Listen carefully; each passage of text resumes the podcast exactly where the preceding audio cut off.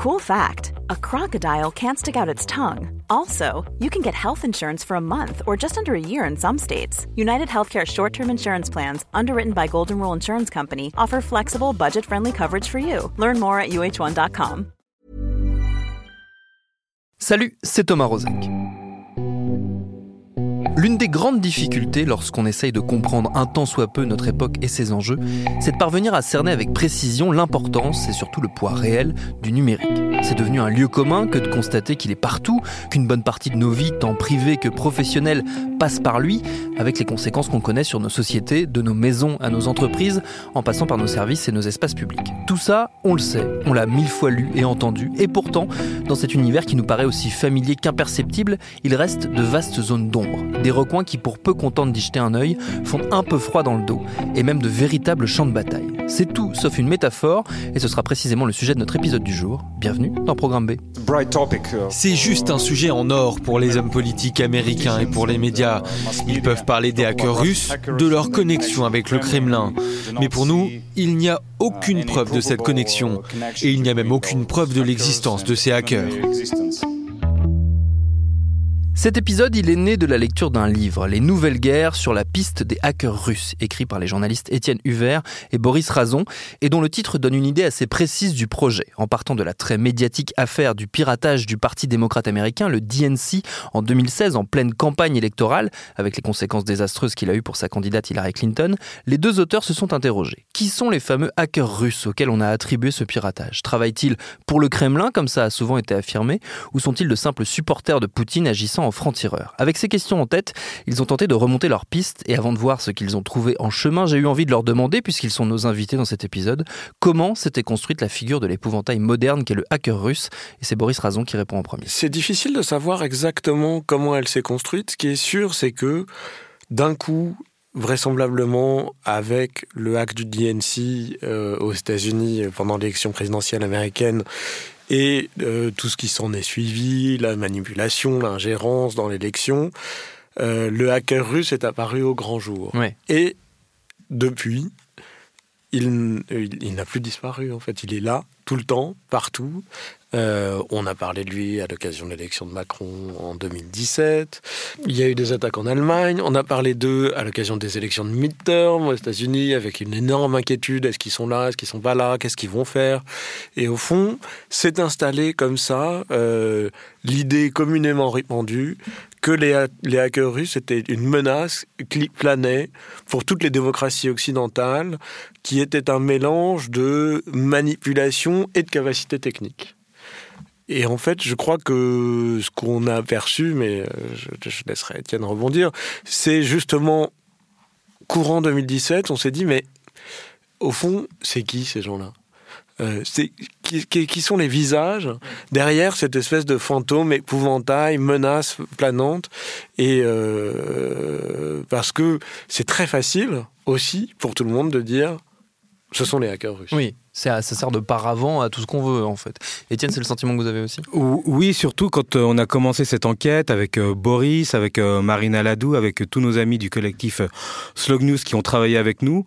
on a vraiment été étonné au début de, de voir qu'on ne trouvait pas de nom, qu'on n'associait pas de, de mm. nom précis d'identité à ces hackers russes qui étaient nommés, qui devenaient un épouvantail dont on parlait de plus en plus un peu partout.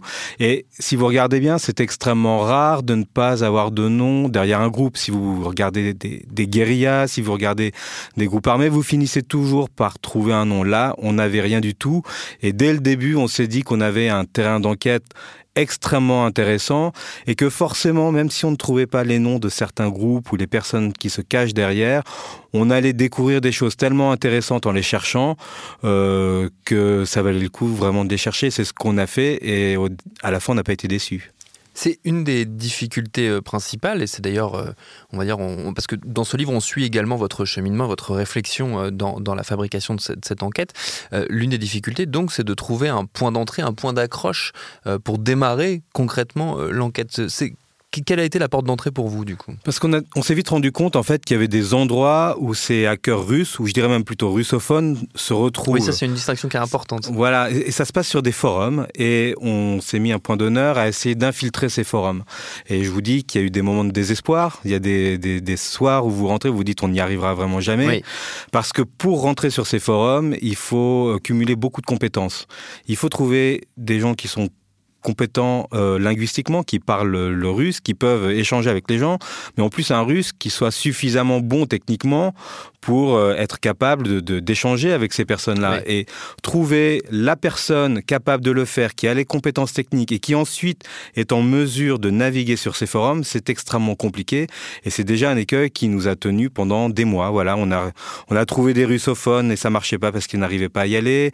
Ensuite, on avait des hackers avec nous, mais eux étaient limités dans leur capacité euh, à entrer sur ces forums-là. Et puis, on a fini par trouver un certain Igor. On l'appelle Igor parce qu'il préfère masquer son identité lui-même a des origines russes et lui euh, nous a permis d'accéder, euh, je dirais, même pas euh, même pas, euh, on n'a même pas été très loin sur ces forums, au, niveau bac à sable. Oui, c'est ce que vous dites, niveau bac à sable. On est au niveau bac à sable parce que après, si on veut monter des échelons, si on veut aller voir ce qui se passe plus haut, et il faut euh, un certain nombre de respecter un certain nombre de règles. Il faut échanger avec les gens, il faut monnayer des informations dans un sens ou dans l'autre. Mm. On voulait pas rentrer dans cette logique pour ce documentaire-là, et du coup, on est resté à un niveau relativement bas d'infiltration, on dira, mais qui est déjà très évocateur en fait. Boris? Non, j'ajouterais une dimension qui a été une dimension importante de l'enquête, euh, qui est que parfois on trouvait des gens, mais ils avaient peur. Euh, parce que aujourd'hui est associée à la Russie et aux hackers cette idée que c'est dangereux. Euh, et donc il y a plein de gens qui ont reculé parce que c'était trop dangereux. Ce matin, pas moins de 29 000 serveurs informatiques sont infectés en France. Sont touchés notamment la biscuiterie LU, la SNCF, l'assureur Maïf, l'entreprise de construction Saint-Gobain. 29 000 serveurs, c'est beaucoup, mais c'est une goutte d'eau à l'échelle de la planète où là, le virus impacte ce matin 2 millions de serveurs.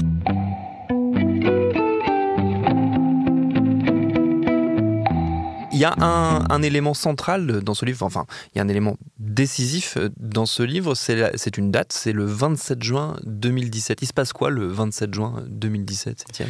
Il y a une attaque incroyable qui, ici en Occident, passe pas totalement inaperçue, mais, presque, presque, inaperçue. Ça s'appelle NotPetya et ça touche un pays euh, dont on parle pas beaucoup euh, en Europe ou en Occident, c'est l'Ukraine.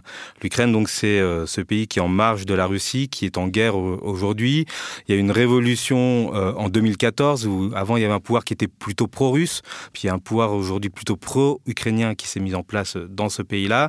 Et depuis, ben, la Russie est en conflit assez ouvert euh, avec l'Ukraine. Et en 2017, donc le, ce 27 juin, il y a eu une attaque qui s'appelle NotPetya et qui a décimé des dizaines d'entreprises en Ukraine avec un virus qui a attaqué, qui a vraiment bloqué les ordinateurs. C'est-à-dire que les gens arrivaient, voyaient sur leur ordinateur écran noir, payer cette rançon. Alors on a cru au départ, c'est peut-être pour ça qu'on n'en a pas de temps parlé, que c'était un ransomware, que c'était euh, un outil qui était là pour demander une rançon et pour vous extorquer de l'argent. Et puis en fait, très rapidement, au bout de quelques jours, quand les spécialistes ont étudié euh, ce ransomware, ils se sont rendus compte qu'il n'y avait aucun moyen ou quasiment aucun moyen de payer. Et du coup, on s'est dit, mais si on ne peut pas payer, ça veut dire que c'est une arme qui est là pour détruire et qui cible l'Ukraine.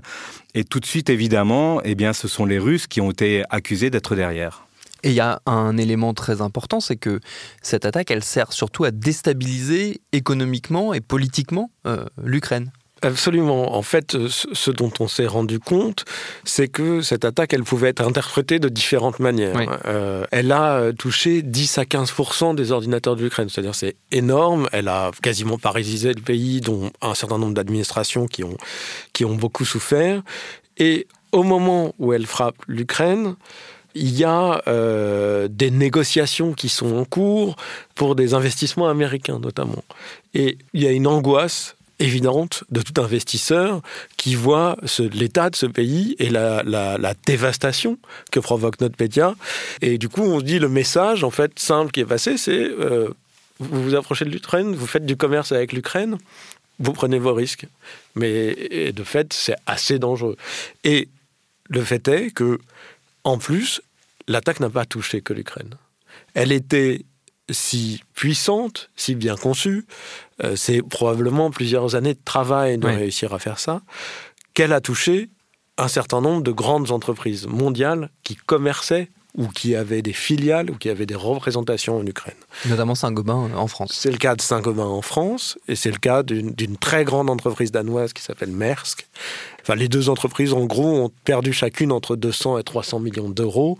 Euh, mais c'est pas tant ça qui est intéressant que comme le fait en général le numérique, de dépasser les frontières et de faire voler en éclats euh, l'économie mondiale, parce qu'on considère que c'est 10 milliards d'euros de pertes pour l'économie mondiale. Et on en parle très peu, c'est très souterrain, c'est ça aussi qui est passionnant.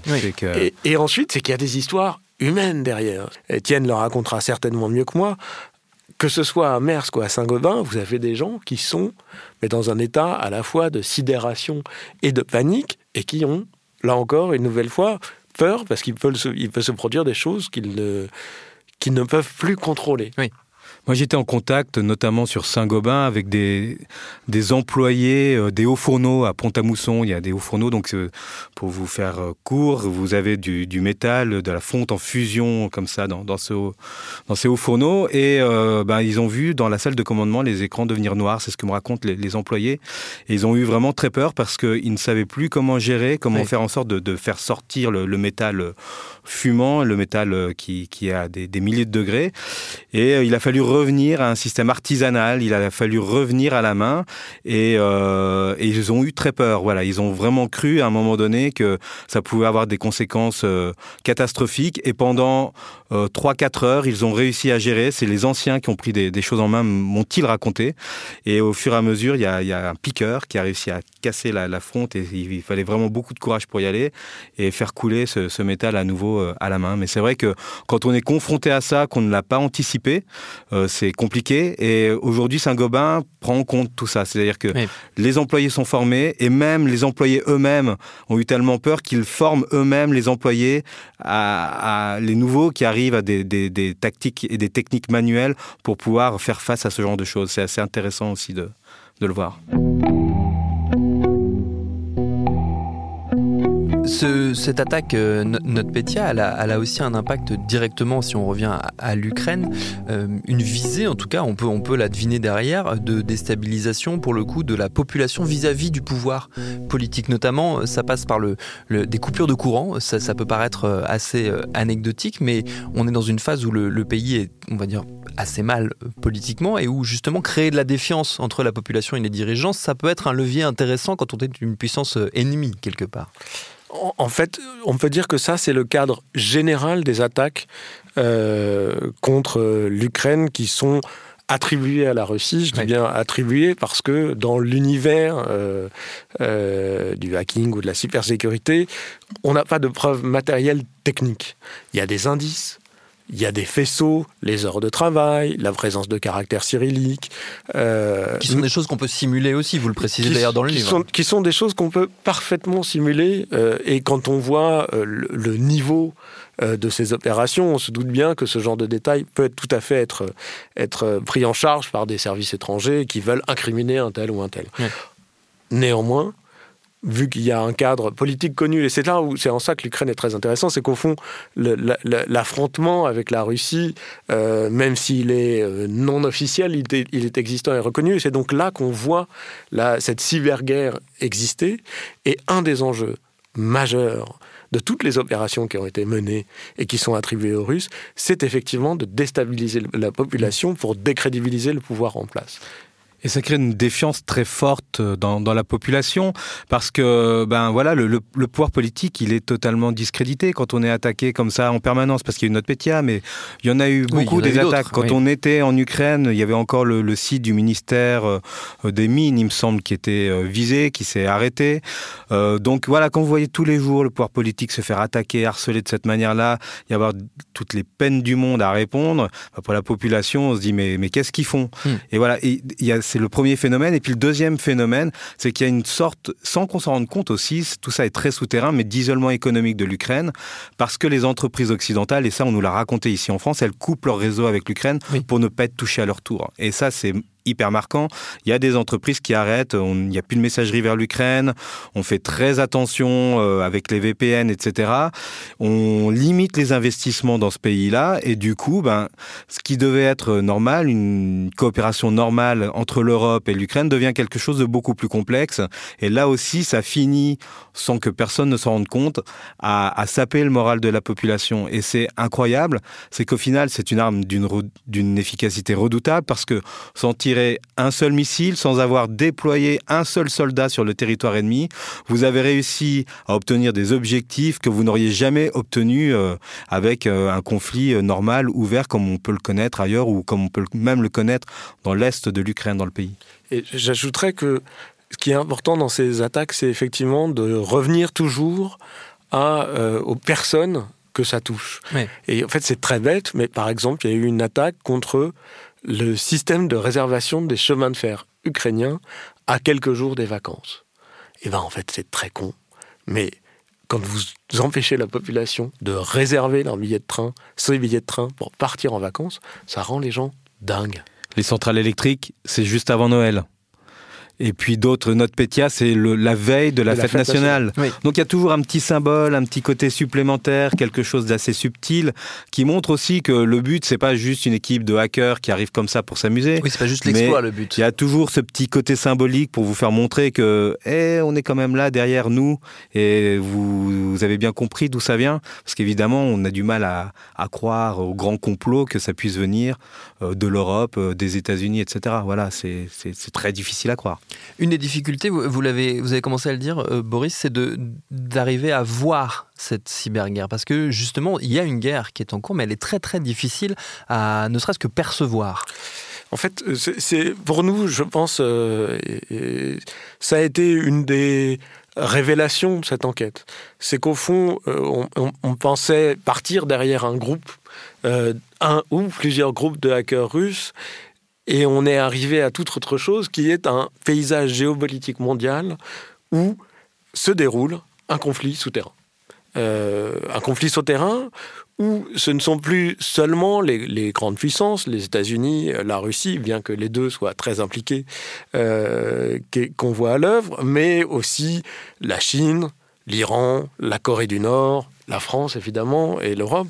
Et du coup, euh, c'est ça. Et ce qui est compliqué, c'est de à la fois réussir à trouver des lieux, et l'Ukraine en est un, des attaques, notre métier en est une, qui mettent en valeur et qui mettent en exergue ce moment, ce conflit, et qui permettent du coup de comprendre de quoi il s'agit. Le cyberdomaine, je pense que les, armées, les militaires dans le monde entier ont compris qu'il y avait un, nouveau terrain de, jeu d'une certaine manière. Avant, on se protégeait physiquement dans le monde réel, on protégeait ses frontières avec des armées.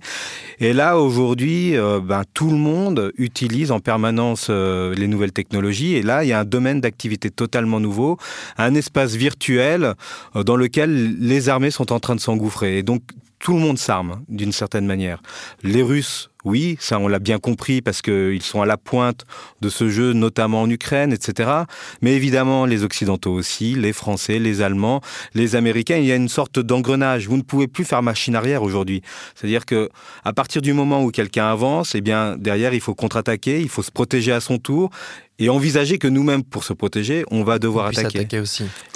Et si, si on admet que un des objectifs de la guerre, c'est de prendre le contrôle ou de prendre le contrôle des décisions d'un pays avec les outils euh, numériques et avec les attaques qui suivent, qui, utilisent des malwares, qui exploitent des failles de systèmes informatiques, eh bien, vous avez un outil formidable pour prendre le contrôle, jouer sur des décisions ou jouer sur le moral de la population euh, et donc obliger les décideurs à répondre aux exigences de la population, à répondre à une inquiétude qui est absolument incroyable.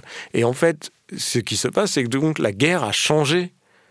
Avant, c'était réservé aux militaires, et avant, c'était beaucoup une histoire d'armes. Maintenant, ça devient une histoire d'influence, de sabotage, de manipulation et d'utilisation d'armes nouvelles. Il y a une, une problématique, c'est la, prise de conscience, on, l'a dit, donc notamment dans, de la population. Euh, nos dirigeants, ils en sont où de leur prise de conscience à eux, justement? En Europe, la prise de conscience, elle, je pense que tout le monde a conscience du danger, du fait qu'il faut avancer, et tout le monde se prépare euh, à euh, s'armer d'une manière ou d'une autre. En France, euh, ben, par exemple, le ministère de la Défense a engagé environ 4000 soldats. Il y a, y a des milliards d'argent qui sont dépensés dans ce domaine de la cybersécurité.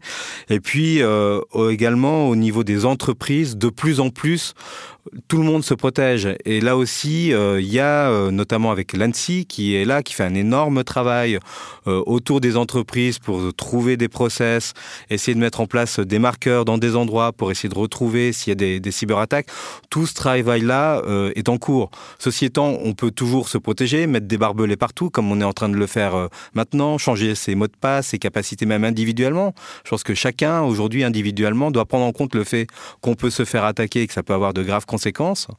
Mais euh, les hackers, euh, c'est toujours, euh, voilà, pour eux, le, but est toujours de trouver la petite faille. Et il y a des gens qui sont extrêmement compétents et qui arriveront toujours, sans doute, à se glisser dans une faille. Oui, c'est ce, qui, ressort finalement de, la lecture du livre. C'est assez effrayant, si je puis me permettre.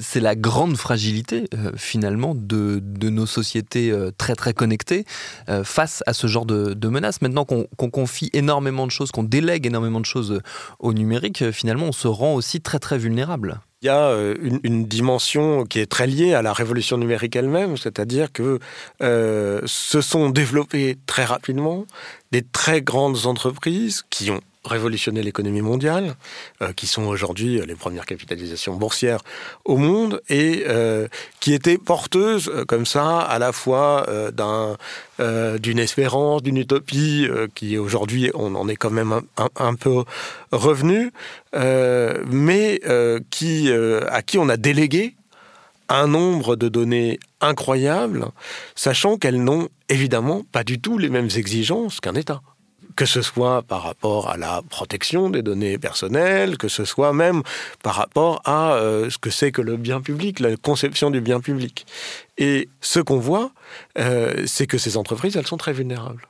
Et, et que euh, aujourd'hui, pour tous, commence à se poser la question de comment on régule et comment on fait rentrer la sécurité comme une priorité. Euh, et comment on régule, ça passe par plusieurs choses. On voit bien que Facebook commence à se dire et a dit j'ai besoin du régulateur, j'ai besoin des États pour m'aider, euh, parce que tout seul je n'arrive plus à faire cette mission. Ça passe par Microsoft qui dit oh là là, on a besoin d'une convention de Genève. Je suis capable de lutter contre des pirates isolés, mais pas contre des pirates soutenus par des États. Parce que, euh, notamment, NetPetya a reposé sur une faille de Microsoft. Euh, et donc, on voit bien qu'il y a un moment comme ça qui est un moment important.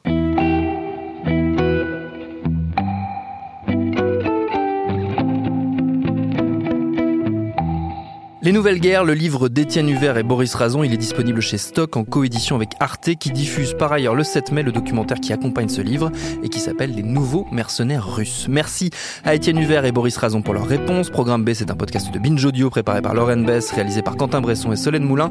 Abonnez-vous sur votre appli de podcast préféré pour ne manquer aucun de nos épisodes, Facebook, Twitter et consorts pour nous interpeller. Et à demain pour un nouvel épisode.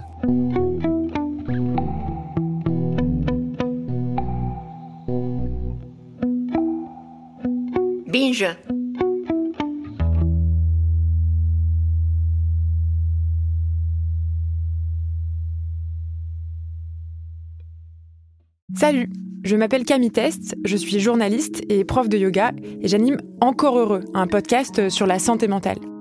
Deux fois par mois, on se pose des questions très simples, du genre comment on fait pour avoir un rapport apaisé à la nourriture, peut-on vraiment travailler et être heureux, ou encore pourquoi se réconcilier avec le sport.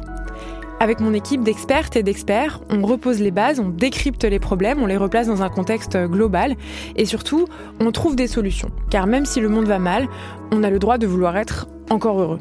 Encore heureux, c'est un podcast de Binge Audio, déjà disponible sur votre appli de podcast habituel. Join us today during the Jeep Celebration event. Right now, get 20% below MSRP for an average of 15178 under MSRP on the purchase of a 2023 Jeep Grand Cherokee Overland 4xE or Summit 4xE.